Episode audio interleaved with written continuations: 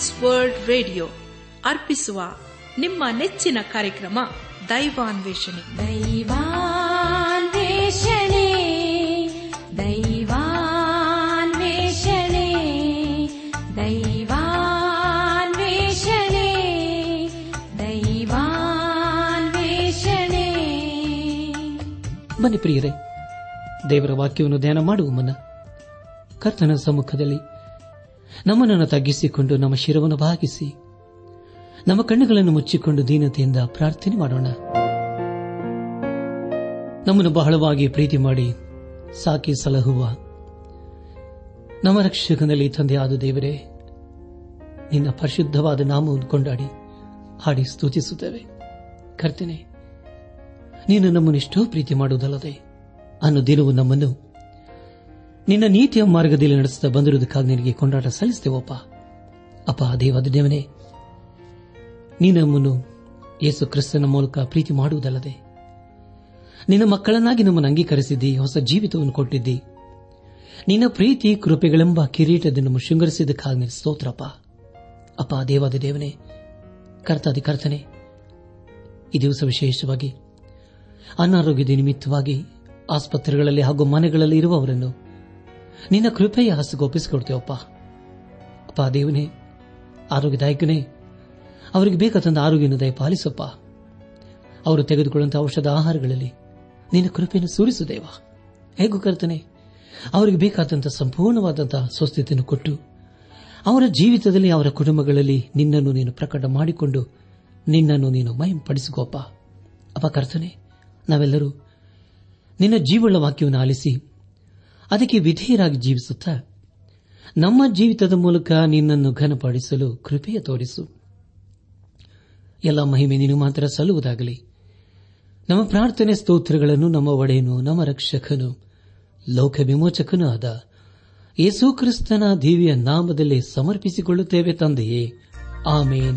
ಓ ಪ್ರಿಯ ಮನುಜನೇ, ನಿನ್ನ ಜೀವಿತದಿ ನೊಂದಿರುವೆಯ ಸಮಾಧಾನ ತರುವನು, ನಿನಗೆ ಶಾಂತಿ ಕೊಡುವನು.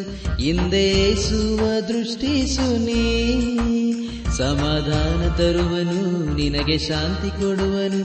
ಹಿಂದೆ ಸುವ ದೃಷ್ಟಿಸುನಿ ನಿನ್ನ ಪಾಪಗಳನ್ನು ಕ್ಷಮಿಸುವನು ಎಂದು ನಿನ್ನ ರೋಗವನ್ನು ಗುಣಪಡಿಸುವನು. ಹದ್ದಿಗೆ ಬರುವಂತೆ ನಿನದು ತಿರುಗಿ ಯೌವನವ ಬರಮಾಡುವನು ಸಮಾಧಾನ ತರುವನು, ನಿನಗೆ ಶಾಂತಿ ಕೊಡುವನು. ಹಿಂದೆ ಸುವ ದೃಷ್ಟಿಸುನಿ ಸಮಾಧಾನ ತರುವನು, ನಿನಗೆ ಶಾಂತಿ ಕೊಡುವನು. ಹಿಂದೆ ಸುವ ದೃಷ್ಟಿಸುನಿ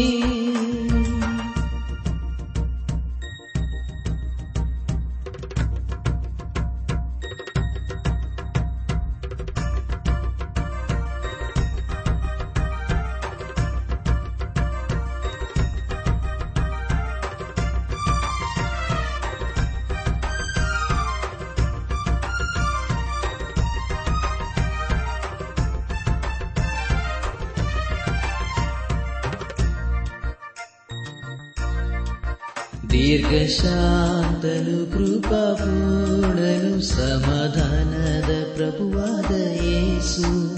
ಸಮಾಧಾನ ತರುವನು, ನಿನಗೆ ಶಾಂತಿ ದೇವರು ಪ್ರೀತಿಸುವ ನನ್ನಾತ್ಮಿಕ ಸಹೋದರ ಸಹೋದರಿ, ದೇವರ ಕೃಪೆಯ ಮೂಲಕ ನೀವೆಲ್ಲರೂ ಕ್ಷೇಮದಿಂದ ಇದ್ದೀರಲ್ಲವೇ? ಖಂಡಿತವಾಗಿ ನಮ್ಮೆಲ್ಲರನ್ನು ದೇವರು ಅನುದಿನವೂ ಆಶೀರ್ವಿಸುತ್ತಾ ಬಂದಿದ್ದಾನೆ. ಕಳೆದ ಕಾರ್ಯಕ್ರಮದಲ್ಲಿ ನಾವು ಜ್ಞಾನಕೃತಿಗಳ ಪುಸ್ತಕ ಇಪ್ಪತ್ತೊಂದನೇ ಅಧ್ಯಾಯ.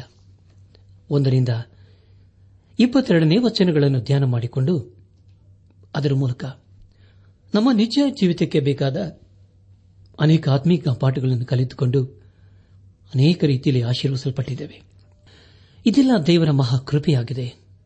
ದೇವರಿಗೆ ಸ್ತೋತ್ರವಾಗಲಿ.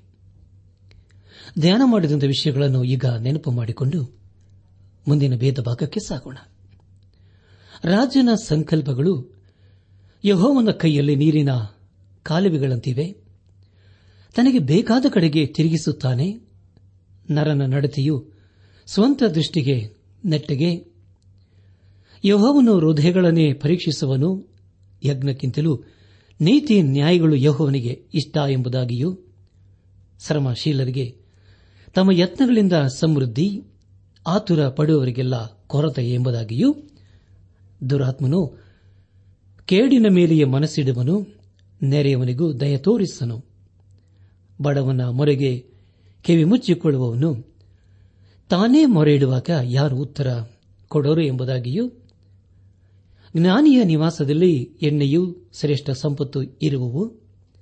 ಜ್ಞಾನಿಯು ಬಲಿಷ್ಠರ ಪಟ್ಟಣವನ್ನು ಲಗ್ಗೆ ಹತ್ತಿ ಅವರು ನಂಬಿದ್ದ ಬಲವಾದ ಕೋಟೆಯನ್ನು ಕೆಡವಿ ಹಾಕೂರು ಎಂಬ ವಿಷಯಗಳ ಕುರಿತು ನಾವು ಧ್ಯಾನ ಮಾಡಿಕೊಂಡೆವು. ಧ್ಯಾನ ಮಾಡಿದಂಥ ಎಲ್ಲ ಹಂತಗಳಲ್ಲಿ ದೇವಾದಿದೇವನೇ ನಮ್ಮ ನಡೆಸಿದನು, ದೇವರಿಗೆ ಮಹಿಮೆಯುಂಟಾಗಲಿ. ಇಂದು ನಾವು ಜ್ಞಾನ ಪುಸ್ತಕದ ಇಪ್ಪತ್ತೊಂದನೇ ಅಧ್ಯಾಯ. ಇಪ್ಪತ್ಮೂರನೇ ವಚನದಿಂದ ಇಪ್ಪತ್ತೆರಡನೇ ಅಧ್ಯಾಯದ ಇಪ್ಪತ್ತೇಳನೇ ವಚನದವರೆಗೆ ಧ್ಯಾನ ಮಾಡಿಕೊಳ್ಳೋಣ. ನನ್ನ ಆತ್ಮಿಕ ಸಹೋದರ ಸಹೋದರಿಯರೇ, ಈ ವಚನಗಳಲ್ಲಿ ಬರೆಯಲ್ಪಟ್ಟಿರುವಂತಹ ಮುಖ್ಯ ವಿಷಯಗಳು ತನ್ನ ಬಾಯನ್ನು, ನಾಲಿಗೆಯನ್ನು ಕಾಯುವನು ತೊಂದರೆಗಳಿಂದ ರಕ್ಷಿಸಿಕೊಳ್ಳುವನು ಸತ್ಯವಂತನು. ತನ್ನ ನಡತೆಯನ್ನು ಸರಿಪಡಿಸಿಕೊಳ್ಳುತ್ತಿರುವನು ಯಾವ ಜ್ಞಾನವೂ, ಯಾವ ವಿವೇಕವೂ, ಯಾವ ಆಲೋಚನೆಯೂ ಯಹೋವನೆದುರಿಗೆ ನಿಲ್ಲುವುದಿಲ್ಲ. ಅಶ್ವಬಲವು ಯುದ್ಧ ದಿನಕ್ಕಾಗಿ ಸನ್ನದ್ಧವಾಗಿದ್ದರೂ ಜಯವು ಯಹೋವನಿಂದಲೇ ಎಂಬುದಾಗಿಯೂ ಬಹುದನಕ್ಕಿಂತಲೂ ಒಳ್ಳೆಯ ಹೆಸರು ಉತ್ತಮ. ಬೆಳ್ಳಿ ಬಂಗಾರಕ್ಕಿಂತಲೂ ಸತ್ಕೀರ್ತಿಯು ಅಮೂಲ್ಯ ಎಂಬುದಾಗಿಯೂ ನಡೆಯಬೇಕಾದ ಮಾರ್ಗಕ್ಕೆ ತಕ್ಕಂತೆ ಹುಡುಗನನ್ನು ಶಿಕ್ಷಿಸು, ಮುಪ್ಪಿನಲ್ಲಿಯೂ ಓರೆಯಾಗನು ಎಂಬುದಾಗಿಯೂ ಕಿವಿಗೊಟ್ಟು ಜ್ಞಾನಿಗಳ ಮಾತನ್ನು ಕೇಳು, ತನ್ನ ಜ್ಞಾನ ಬೋಧಿಗೆ ಮನಸ್ಸಿಡು ಎಂಬ ವಿಷಯಗಳು. ಪ್ರಿಯ ದೇವಜನರೇ, ಮುಂದೆ ನಾವು ಧ್ಯಾನ ಮಾಡುವಂತಹ ಎಲ್ಲ ಹಂತಗಳಲ್ಲಿ ದೇವರಾತ್ಮನನ್ನು ಆಚರಿಸಿಕೊಂಡು ಮುಂದೆ ಮುಂದೆ ಸಾಗೋಣ.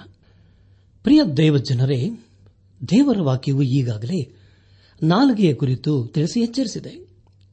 ನಮಗೆ ಸ್ನೇಹಿತರು ಬೇಕಾಗಿದ್ದಲ್ಲಿ ಎಲ್ಲರ ಮಧ್ಯದಲ್ಲಿ ನಾವು ಸ್ನೇಹಮಯಿಗಳಾಗಿ ಜೀವಿಸುವುದನ್ನು ಕಲಿಯಬೇಕು ಏನಾದರೂ ಹೇಳುವುದಕ್ಕೆ ಮುಂಚೆ ಹೇಳುವ ಸಂಗತಿಯ ಕುರಿತು ಎಚ್ಚರಿಕೆಯಿಂದ ಆಲೋಚಿಸಿ ಹೇಳಬೇಕು. ನಮಗೆ ಸ್ನೇಹಿತರು ಬೇಕಲ್ಲವೇ? ಸ್ನೇಹಿತರು ಯಾರಿಗೆ ತಾನೇ ಬೇಡ? ಜ್ಞಾನೋಕ್ತಿಯು ಸ್ನೇಹಿತರ ಹಾಗೂ ವೈರಿಗಳ ಕುರಿತು ತಿಳಿಸುತ್ತದೆ. ಜ್ಞಾನೋಕ್ತಿಗಳ ಪುಸ್ತಕ ಇಪ್ಪತ್ತೊಂದನೇ ಅಧ್ಯಾಯ ಇಪ್ಪತ್ತ ನಾಲ್ಕನೇ ವಚನವನ್ನು ಓದುವಾಗ ಧರ್ಮ ನಿಂದಕರೆನಿಸಿಕೊಳ್ಳುವ ಸೊಕ್ಕೇರಿದ ಅಹಂಕಾರಿಯು ಗರ್ವ ಮದದಿಂದ ಪ್ರವರ್ತಿಸುವನು ಎಂಬುದಾಗಿ. ಪ್ರಿಯ ದೇವಜನರೇ, ನಮ್ಮ ಜೀವಿತದಲ್ಲಿ ಎರಡು ವಿಷಯಗಳು ಮತ್ತೆ ಮತ್ತೆ ಕೇಳಬರುತ್ತದೆ. ಅವು ಯಾವೆಂದರೆ, ಮೊದಲನೇದಾಗಿ ಸುಳ್ಳಿನ ನಾಲಿಗೆ, ಎರಡನೇದಾಗಿ ಹೆಮ್ಮೆ. ಆದರೆ ಪ್ರಿಯರೇ, ದೇವರು ಈ ಎರಡು ವಿಷಯಗಳನ್ನು ಅಸಹ್ಯ ಪಡುತ್ತಾನೆಂಬುದಾಗಿ ನಾವು ಈಗಾಗಲೇ ತಿಳಿದುಕೊಂಡಿದ್ದೇವೆ.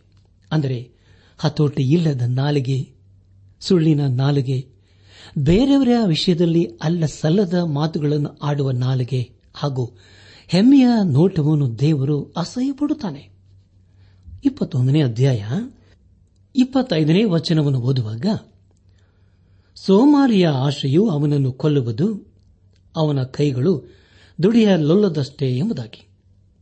ಪ್ರಿಯ ದೈವಜನರೇ, ಸೋಮಾರಿಯ ಯಾವ ಕೆಲಸ ಕಾರ್ಯಗಳು ಆಗುವುದಿಲ್ಲ. ಇಪ್ಪತ್ತೊಂದನೇ ಅಧ್ಯಾಯ, ಇಪ್ಪತ್ತಾರನೇ ವಚನವನ್ನು ಓದುವಾಗ, ಧರ್ಮಿಯು ಹಿಂದೆಗೆಯದೆ ಕೊಡುವನು, ಲೋಭಿಯು ದಿನವೆಲ್ಲ, ಆಶಿಸುತ್ತಲೇ ಇರುವನು ಎಂಬುದಾಗಿ. ನನ್ನ ಆತ್ಮಿಕ ಸಹೋದರ ಸಹೋದರಿಯರೇ, ದಯಮಾಡಿ ಗಮನಿಸಿ ಸೋಮಾರಿಯು ತನ್ನ ದುರಾಶೆಯಿಂದ ಅನ್ಯಾಯವಾಗಿ ಹಣ ಸಂಪಾದನೆ ಮಾಡಲು ತನ್ನ ಸಮಯವೊಂದು ಕಳೆಯುತ್ತಾನೆ. ಇಂಥವರನ್ನು ನಾವು ಈ ಲೋಕದಲ್ಲಿ ಅನೇಕರು ನೋಡಿರಬಹುದು. ಆದರೆ ಪ್ರಿಯರೇ, ನೀತಿವಂತರು ಹಾಗಲ್ಲ. ತಾನು ಕೊಡುವುದರಲ್ಲಿ, ಮಾಡುವುದರಲ್ಲಿ ಆಸಕ್ತಿಯುಳ್ಳವನಾಗಿರುತ್ತಾನೆ. ಆದುದರಿಂದ ದೇವರು ಅಂಥವರನ್ನು ಆಶೀರ್ವದಿಸುತ್ತಾನೆ. ಇಲ್ಲಿ ಅದರ ಮುಖ್ಯ ವಿಷಯದ ಕುರಿತು ತಿಳಿಸಲಾಗಿದೆ.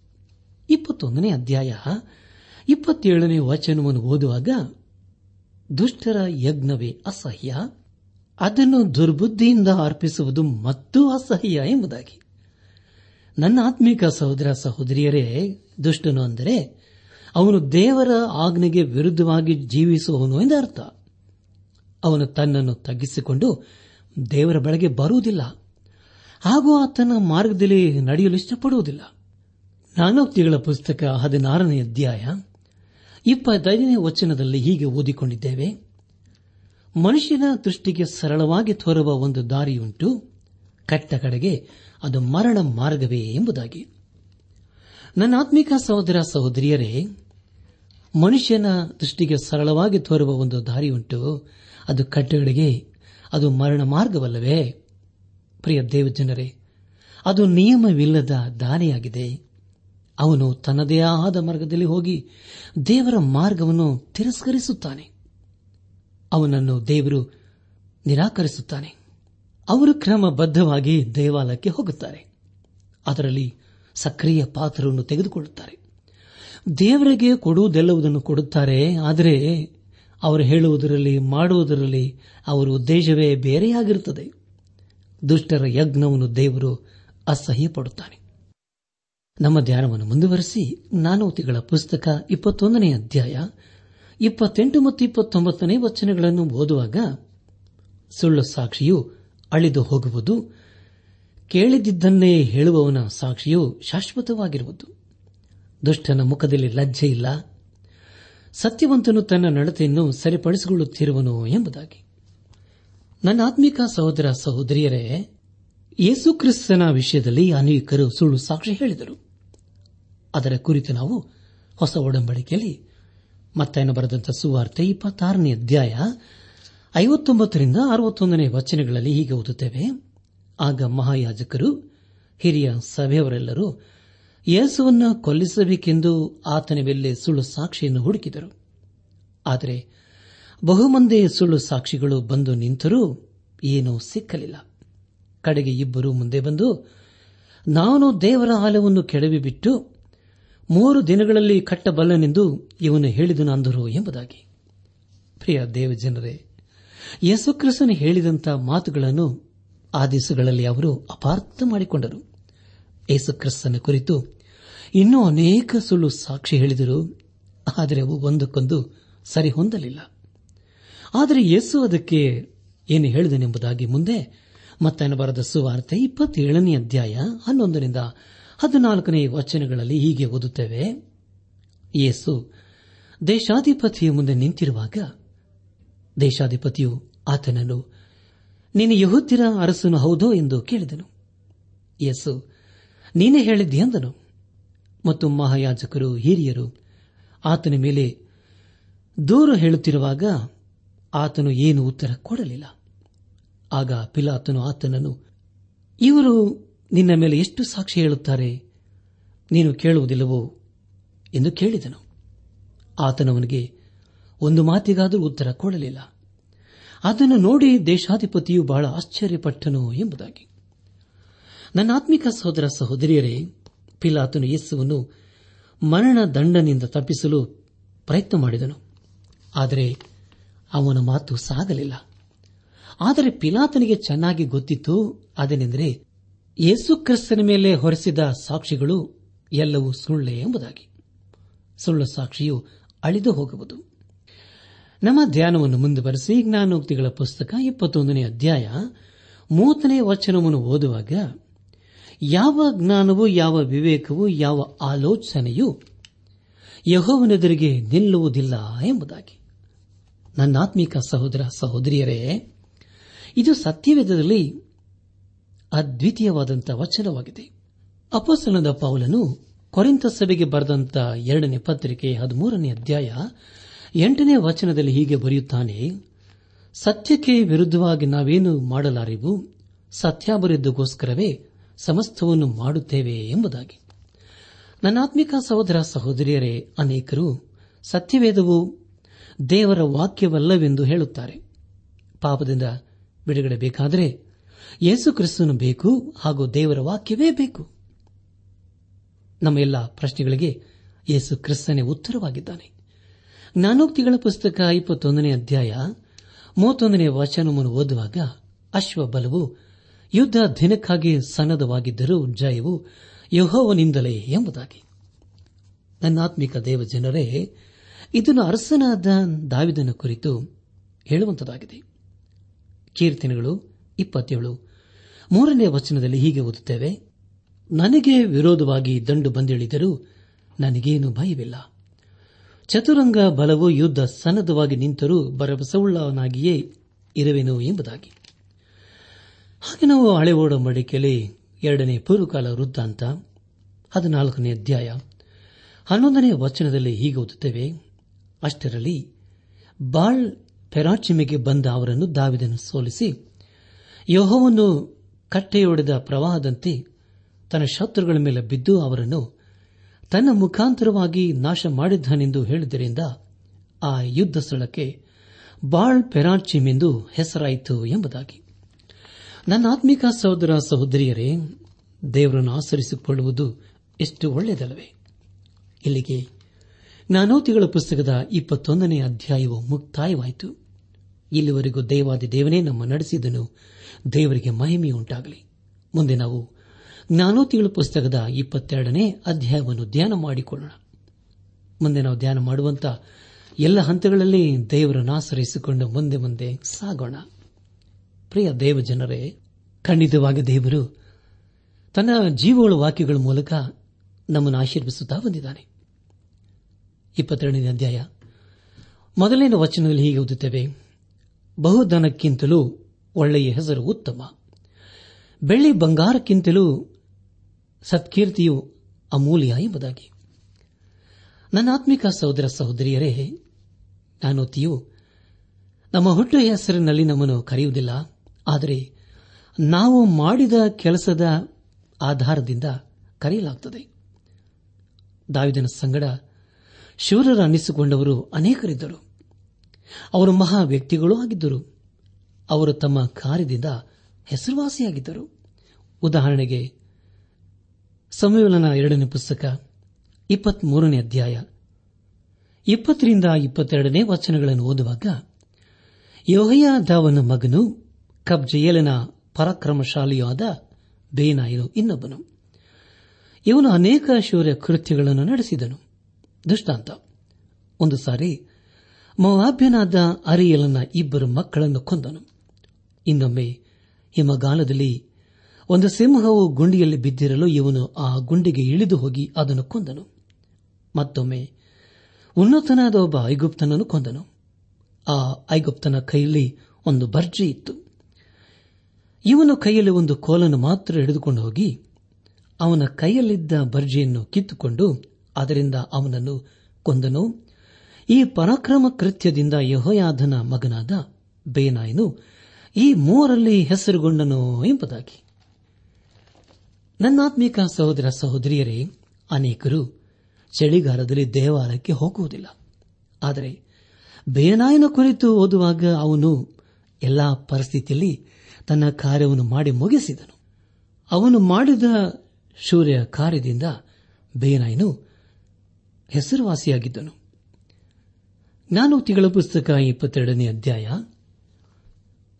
ಎರಡನೇ ವಚನವನ್ನು ಓದುವಾಗ ಬಡವರು ಬಲ್ಲಿದರು, ಸ್ಥಿತಿಲಿ ಎದುರು ಬದರಾಗಿದ್ದಾರೆ ಯಹೋವನ್ನೇ ಅವರನ್ನೆಲ್ಲ ಸೃಷ್ಟಿಸಿದನು ಎಂಬುದಾಗಿ. ಪ್ರಿಯರೇ, ಅಂದರೆ ದೇವರ ಮುಂದೆ ಎಲ್ಲರೂ ಒಂದೇ ಎಂಬುದಾಗಿ. ಸತ್ಯವೇದಲ್ಲಿ ಅಪ್ಪಸಲ ಕೃತ್ಯಗಳ ಪುಸ್ತಕ ಹದಿನೇಳನೇ ಅಧ್ಯಾಯ ಇಪ್ಪತ್ತಾರನೇ ವಚನದಲ್ಲಿ ಹೀಗೆ ಓದುತ್ತೇವೆ, ಆತನು ಒಬ್ಬನಿಂದಲೇ ಎಲ್ಲ ಜನಾಂಗದವರನ್ನು ಹುಟ್ಟಿಸಿ ಅವರವರು ಇರತಕ್ಕ ಕಾಲಗಳನ್ನು, ಅವರವರ ನಿವಾಸಗಳ ಮೇರುಗಳನ್ನು ನಿಷ್ಕರ್ಷಿಸಿ, ಭೂಮಂಡಲದಲ್ಲೆಲ್ಲ ವಾಸ ಮಾಡಿಸಿ, ಒಂದು ವೇಳೆ ಅವರು ತಡವಾಡಿಕೊಂಡಾರೇನೋ ಎಂದು ತನ್ನನ್ನು ಹುಡುಕೋರನ್ನಾಗಿ ಮಾಡಿದನು ಎಂಬುದಾಗಿ. ನನ್ನ ಆತ್ಮಿಕ ಸಹೋದರ ಸಹೋದರಿಯರೇ, ನಾವು ಎಲ್ಲೆಲ್ಲೂ ದೇವರ ಮುಂದೆ ಯಥಾಸ್ಥಿತಿಯಲ್ಲಿ ನಿಲ್ಲಬೇಕು. ನಾವು ಆತನ ಮಕ್ಕಳಾಗುವ ಅಧಿಕಾರವನ್ನು ದೇವರು ಕೊಟ್ಟಿದ್ದಾನಲ್ಲವೇ?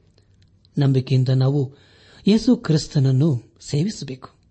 ಯೇಸು ಕ್ರಿಸ್ತನು ಯೋಹಾನನು ಬರೆದಂತ ಸುವಾರ್ತೆ ಎಂಟನೇ ಅಧ್ಯಾಯ ನಲವತ್ನಾಲ್ಕನೇ ವಚನದಲ್ಲಿ ಹೀಗೆ ಹೇಳುತ್ತಾನೆ ಸೈಥನನು ನಿಮ್ಮ ತಂದೆ, ನೀವು ಆ ತಂದೆಯಿಂದ ಹುಟ್ಟಿದವರಾಗಿದ್ದು, ನಿಮ್ಮ ತಂದೆಯ ದುರುಚ್ಛೆಗಳನ್ನೇ ನಡೆಸಬೇಕೆಂದಿದ್ದೀರಿ. ಅವನ ಆದಿಯಿಂದಲೂ ಕೊಲೆಗಾರನಾಗಿದ್ದು, ಸತ್ಯದಲ್ಲಿ ನಿಲ್ಲಲಿಲ್ಲ. ಅವನಲ್ಲಿ ಸತ್ಯವೂ ಇಲ್ಲವೇ ಇಲ್ಲ. ಅವನು ಸುಳ್ಳಾಡುವಾಗ ಸ್ವಭಾವಾನುಸಾರವಾಗಿ ಆಡುತ್ತಾನೆ. ಅವನು ಸುಳ್ಳುಗಾರನು ಸುಳ್ಳಿಗೆ ಮೂಲ ಪುರುಷನು ಆಗಿದ್ದಾನೆ ಎಂಬುದಾಗಿ.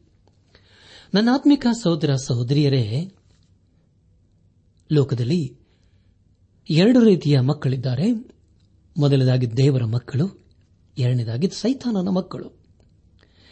ನಮ್ಮ ಧ್ಯಾನವನ್ನು ಮುಂದುವರೆಸಿ ಜ್ಞಾನೋಕ್ತಿಗಳ ಪುಸ್ತಕ ಇಪ್ಪತ್ತೆರಡನೇ ಅಧ್ಯಾಯ ಮೂರನೇ ವಚನವನ್ನು ಓದುವಾಗ ಜಾಣನು ಕೇಡನ್ನು ಕಂಡು ಅಡಗಿಕೊಳ್ಳುವನು, ಬುದ್ಧಿಹೀನನು ಮುಂದೆ ಹೋಗಿ ನಷ್ಟಪಡುವನು ಎಂಬುದಾಗಿ.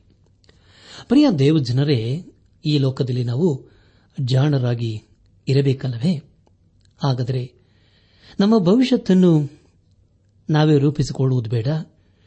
ನಮ್ಮ ಭವಿಷ್ಯತ್ತನ್ನು ದೇವರೇ ರೂಪಿಸುತ್ತಾನೆ. ಅದಕ್ಕಾಗಿ ಅನೇಕರು ಪ್ರಯಾಸ ಪಡುತ್ತಾರೆ ಹಾಗೂ ವೃತ್ತಾಪ್ಯದಲ್ಲೂ ಕೂಡ ನಮಗೆ ಸಹಾಯ ಮಾಡುವವರು ಅನೇಕರಿದ್ದಾರೆ. ಆದರೆ ಒಂದು ಪ್ರಶ್ನೆಯನ್ನು ಕೇಳುತ್ತೇನೆ, ಅದೇನೆಂದರೆ, ನಮ್ಮ ನಿತ್ಯತ್ವಕ್ಕಾಗಿ ನಾವು ಏನಾದರೂ ಮಾಡಿಕೊಂಡಿದ್ದೇವಾ ಅಥವಾ ಸಿದ್ಧವಾಗಿದ್ದೇವಾ? ಪ್ರಿಯ ದೇವಜನರೇ, ನಿತ್ಯತ್ವಕ್ಕೆ ನಮ್ಮನ್ನು ನಾವು ಸಿದ್ಧ ಮಾಡಿಕೊಳ್ಳದೆ ಈ ಲೋಕದಲ್ಲಿ ಏನು ಸಂಪಾದಿಸಿದರೂ ಅದು ವ್ಯರ್ಥವೇ ಸರಿ. ಅಂಥವರನ್ನು ದೇವರ ವಾಕ್ಯವು ಮೂರ್ಖರು ಎಂಬುದಾಗಿ ಕರೆಯುತ್ತದೆ. ಇಪ್ಪತ್ತೆರಡನೇ ಅಧ್ಯಾಯ ಆರನೇ ವಚನವನ್ನು ಓದುವಾಗ ನಡೆಯಬೇಕಾದ ಮಾರ್ಗಕ್ಕೆ ತಕ್ಕಂತೆ ಹುಡುಗನನ್ನು ಶಿಕ್ಷಿಸು, ಮುಪ್ಪಿನಲ್ಲಿಯೂ ಓರೆಯಾಗನು ಎಂಬುದಾಗಿ. ಪ್ರಿಯ ದೇವಜನರೇ, ನಮ್ಮ ಮಕ್ಕಳು, ನಾವು ಅವರು ತಮ್ಮ ಜೀವಿತದಲ್ಲಿ ಮುಂದೆ ಬಂದೇ ಹೋಗಲು ಪ್ರೋತ್ಸಾಹಿಸಬೇಕು, ಸಹಾಯ ಮಾಡಬೇಕು, ತರಬೇತಿ ನೀಡಬೇಕು, ಹಾಗೂ ದೇವರು ಮೆಚ್ಚುವಂತ ದಾರಿಯಲ್ಲಿ ಅವರನ್ನು ನಡೆಸಬೇಕು. ಇದುವೇ ತಂದೆ ತಾಯಿಗಳಿಗೆ ಇರಬೇಕಾದಂತಹ ಜವಾಬ್ದಾರಿಯಾಗಿದೆ. ಜ್ಞಾನೋತಿಗಳ ಪುಸ್ತಕ ಇಪ್ಪತ್ತೆರಡನೇ ಅಧ್ಯಾಯ ಹದಿಮೂರನೇ ವಚನವನ್ನು ಓದುವಾಗ ಹೊರಗೆ ಸಿಂಹವಿದೆ, ನನ್ನನ್ನು ಬೀದಿಯಲ್ಲಿ ಕೊಂದಿತೀರಿ ಎಂಬುದು ಸೋಮಾರಿಯ ನೆವ ಎಂಬುದಾಗಿ. ಪ್ರಿಯ ದೇವಜನರೇ ಇಲ್ಲಿ ಮತ್ತೆ ನಾವು ಸೋಮಾರಿಯ ಕುರಿತು ಓದುತ್ತೇವೆ. ಅವರಿಗೆ ತಪ್ಪಿಸಿಕೊಳ್ಳುವುದಕ್ಕೆ ಅನೇಕ ದಾರಿಗಳಿವೆ. ಆಚೆ ಬಹಳ ಚಳಿ ಇದೆ, ಈಗ ಉಳುವುದಕ್ಕೆ ಆಗುವುದಿಲ್ಲ, ಹೊರಗೆ ಸಿಂಹವಿದೆ, ನನ್ನನ್ನು ಬೀದಿಯಲ್ಲಿ ಕೊಂದೀತು ಎಂಬುದೇ ಸೋಮಾರಿಯ ನೆವವಾಗಿದೆ. ಇಪ್ಪತ್ತೆರಡನೇ ಅಧ್ಯಾಯ. ಹದಿನೈದನೇ ವಚನವನ್ನು ಓದುವಾಗ ಮೂರ್ಖತನವು ಹುಡುಗನ ಮನಸ್ಸಿಗೆ ಸಹಜ. ಆದರೆ ಶಿಕ್ಷಕನ ಬೆತ್ತವು ಅದನ್ನು ತೊಲಗಿಸುವುದು ಎಂಬುದಾಗಿ. ನನ್ನಾತ್ಮಿಕ ಸಹೋದರ ಸಹೋದರಿಯರೇ, ಮಕ್ಕಳನ್ನು ಸರಿಯಾದ ದಾರಿಗೆ ತರುವುದಕ್ಕೆ ಅನೇಕ ರೀತಿಯಲ್ಲಿ ನಾವು ಪ್ರಯತ್ನ ಮಾಡುತ್ತೇವೆ. ಮಕ್ಕಳಿಗೆ ಕ್ರಮಶಿಕ್ಷಣ ಬೇಕಲ್ಲವೇ? ಅದು ಅವರನ್ನು ಮೂರ್ಖತನದಿಂದ ದೂರವಿಡುತ್ತದೆ. ಇಪ್ಪತ್ತೆಂಟನೇ ವಚನವನ್ನು ಓದುವಾಗ, ನಿನ್ನ ಪಿತೃಗಳು ಹಾಕಿದ ಪೂರ್ವಕಾಲದ ಮೇರಿಯನ್ನು ಒತ್ತಬೇಡ ಎಂಬುದಾಗಿ. ಪ್ರಿಯ ದೇವಜನರೇ, ದೇವರು ಈ ಸರಳರನ್ನು ಐಗುಪ್ತದಿಂದ ಹೊರತಂದು ಅವರಿಗೆ ಒಂದು ದೇಶವನ್ನು ಕೊಟ್ಟನು. ಆಗ ಅವರಿಗೆ ಪ್ರತಿ ಕುಲಕ್ಕೆ ಆತನು ಸ್ವಾಸ್ಥ್ಯವನ್ನು ಕೊಟ್ಟನು. ಒಂದೊಂದು ಕುಟುಂಬಕ್ಕೆ ಭೂಮಿಯನ್ನು ಕೊಟ್ಟನು. ಅವರದಕ್ಕೆ ಮೇರೆಯನ್ನು ಹಾಕಿಕೊಂಡರು. ಅದೇ ರೀತಿಯಲ್ಲಿ ದೇವರು ಅವರಿಗೆ ಕೆಲವು ನಿಬಂಧನೆಗಳನ್ನು ಸಹ ಕೊಟ್ಟನು. ದಯಮಾಡಿ ಹಳೆ ಒಡಂಬಡಿಕೆಯಲ್ಲಿ ಧರ್ಮೋಪದೇಶ ಕಂಡ ಪುಸ್ತಕ ಹತ್ತೊಂಬತ್ತನೇ ಅಧ್ಯಾಯ ಹದಿನಾಲ್ಕನೇ ವಚನವನ್ನು ಓದೋಣ. ಅಲ್ಲಿ ಹೀಗೆ ಓದುತ್ತೇವೆ, ನಿಮ್ಮ ದೇವರಾದ ಯೋಹವನ್ನು ನಿಮಗೆ ಸ್ವದೇಶವಾಗುವುದಕ್ಕೆ ಕೊಡುವ ದೇಶದಲ್ಲಿ, ನಿಮ್ಮ ಪಾಲಿಗೆ ಬಂದ ಸ್ವಾಸ್ಥ್ಯದಲ್ಲಿ ನೆರೆಯವನ ಭೂಮಿಯ ಪೂರ್ವ ಕಾಲದ ಮೇರೆಯನ್ನು ಒತ್ತಬಾರದು ಎಂಬುದಾಗಿ. ನನ್ನ ಆತ್ಮಿಕ ಸಹೋದರ ಸಹೋದರಿಯರೇ, ಈ ಒಂದು ಮೇರೆಯು ತಲತಲಾಂತರಕ್ಕೂ ಹಾಗೆಯೇ ಆಯಿತು. ಅದರಲ್ಲಿ ಯಾರು ಸಹ ಬೇರೆಯವರ ಆಸ್ತಿಯನ್ನು ಅಥವಾ ಭೂಮಿಯನ್ನು ಒತ್ತುವರಿಸಬಾರದಿತ್ತು. ಅದು ಅಪ್ರಾಮಾಣಿಕತನವಾಗಿದೆ. ಆದರೆ ಪ್ರಿಯರೇ, ಈ ದಿನಗಳಲ್ಲಿ ಅದನ್ನು ನಾವು ಕಾಣುವುದಿಲ್ಲ ಆತ್ಮಿಕ ಸತ್ಯತೆಗಳು, ಸತ್ಯವಿಧದ ಆಧಾರಗಳು, ಜೀವನದ ಮೌಲ್ಯಗಳು ಈ ದಿವಸಗಳಲ್ಲಿ ಕಾಣುವುದಿಲ್ಲ ಆದರೆ ಪ್ರಿಯರೇ, ಅದು ಸರಿಯಲ್ಲ ಎಂಬುದಾಗಿ ದೇವರ ವಾಕ್ಯವು ತಿಳಿಸಿಕೊಡುತ್ತದೆ. ಕೊನೆಯದಾಗಿ ಜ್ಞಾನೋಕ್ತಿಗಳ ಪುಸ್ತಕ ಇಪ್ಪತ್ತೆರಡನೇ ಅಧ್ಯಾಯ ಇಪ್ಪತ್ತೊಂಬತ್ತನೇ ವಚನವನ್ನು ಓದುವಾಗ, ತನ್ನ ಕೆಲಸದಲ್ಲಿ ಚಟುವಟಿಕೆಯಾಗಿರುವನನ್ನು ನೋಡು. ಇಂಥವನು ರಾಜ್ಯರನ್ನು ಸೇವಿಸುವನಲ್ಲದೆ ನೀಚರನ್ನು ಸೇವಿಸುವುದಿಲ್ಲ ಎಂಬುದಾಗಿ. ಪ್ರಿಯ ದೇವಜನರೇ, ಇಲ್ಲಿ ದೇವರ ವಾಕ್ಯವು ಹೇಳುವುದೇನೆಂದರೆ, ಕೆಲಸ ಮಾಡುವನಿಗೆ ಅವನು ಮಾಡುವಂತಹ ಕೆಲಸಕ್ಕೆ ತಕ್ಕ ಹಾಗೆ ಪ್ರತಿಫಲವನ್ನು ಕೊಡಬೇಕು ಎಂಬುದಾಗಿ. ಯೇಸು ಕ್ರಿಸ್ತನು ನಿತ್ಯತ್ವದ ಕುರಿತು ಮತ್ತೆ ಬರೆಸುವಾರ್ತೆ ಇಪ್ಪತ್ತೈದನೇ ಅಧ್ಯಾಯ ಇಪ್ಪತ್ತೊಂದನೇ ವಚನಗಳಲ್ಲಿ ಹೀಗೆ ಹೇಳುತ್ತಾನೆ, ಅವನ ದಣಿಯು ಫಲ ನಂಬಿಗಸ್ತನಾದ ಒಳ್ಳೆ ಆಳು, ನೀನು ಸ್ವಲ್ಪ ಕೆಲಸದಲ್ಲಿ ನಂಬಿಗಸ್ತನಾಗಿದ್ದಿ, ದೊಡ್ಡ ಕೆಲಸದಲ್ಲಿ ನಿನ್ನನ್ನು ಇಡುತ್ತೇನೆ ನಿನ್ನ ಧಣಿಯ ಸೌಭಾಗ್ಯದಲ್ಲಿ ಸೇರು ಅಂದನು ಎಂಬುದಾಗಿ.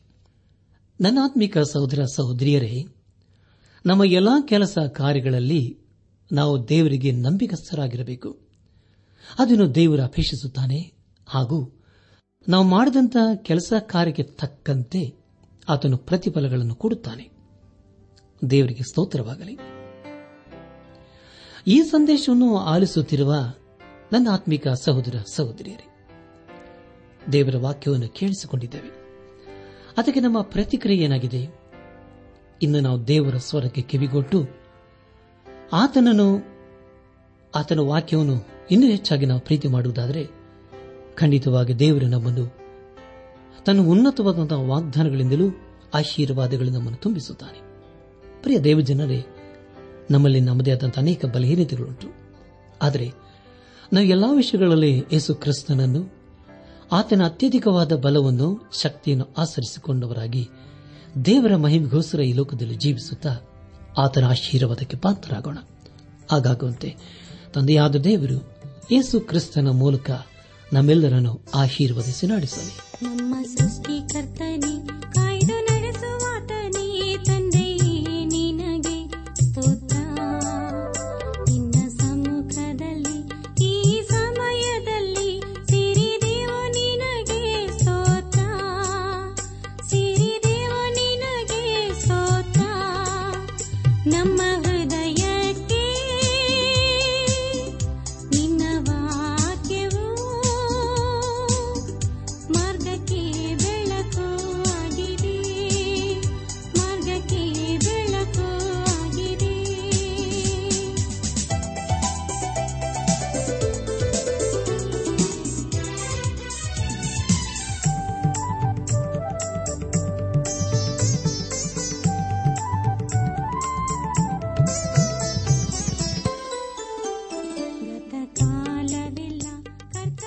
ನನಾತ್ಮಿಕ ಸಹೋದರ ಸಹೋದರಿಯರೇ, ಇಂದು ದೇವರು ನಮಗೆ ಕೊಡುವ ವಾಗ್ದಾನ ಯೋಹವನ್ನು ಕಾರುಣ್ಯವನ್ನು, ಸತ್ಯತೆಯನ್ನು ತೋರ್ಪಡಿಸುವನು. ಕೀರ್ತನೆ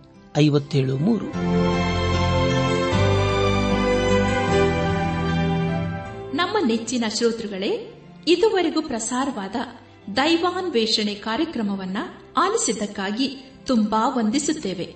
ಸೋಮವಾರದಿಂದ ಶುಕ್ರವಾರದವರೆಗೂ ಪ್ರಸಾರವಾಗುವ ಈ ಕನ್ನಡ ಕಾರ್ಯಕ್ರಮದ ಗುಣಮಟ್ಟವು ಇನ್ನೂ ಉತ್ತಮವಾಗಿ ರೂಪುಗೊಳಿಸಲು ನಿಮ್ಮ ಅಮೂಲ್ಯವಾದ ಸಲಹೆಗಳಿಗಾಗಿ ನಾವು ಎದುರು ನೋಡುತ್ತೇವೆ. ನಿಮ್ಮ ನೆಚ್ಚಿನ ಗೀತೆ ಮರುಪ್ರಸಾರ ಮಾಡಬೇಕಾಗಿ ಕೋರಿದರೆ ನಮ್ಮ ವಿಳಾಸಕ್ಕೆ ಇಂದೇ ಸಂಪರ್ಕಿಸಿ. ನಿಮ್ಮ ಪತ್ರಗಳು ನಮಗೆ ಪ್ರೋತ್ಸಾಹ ನೀಡುವುದಲ್ಲದೆ ನಿಮಗಾಗಿ ನಾವು ಮನಸ್ಸಾರೆ ಪ್ರಾರ್ಥಿಸುತ್ತೇವೆ.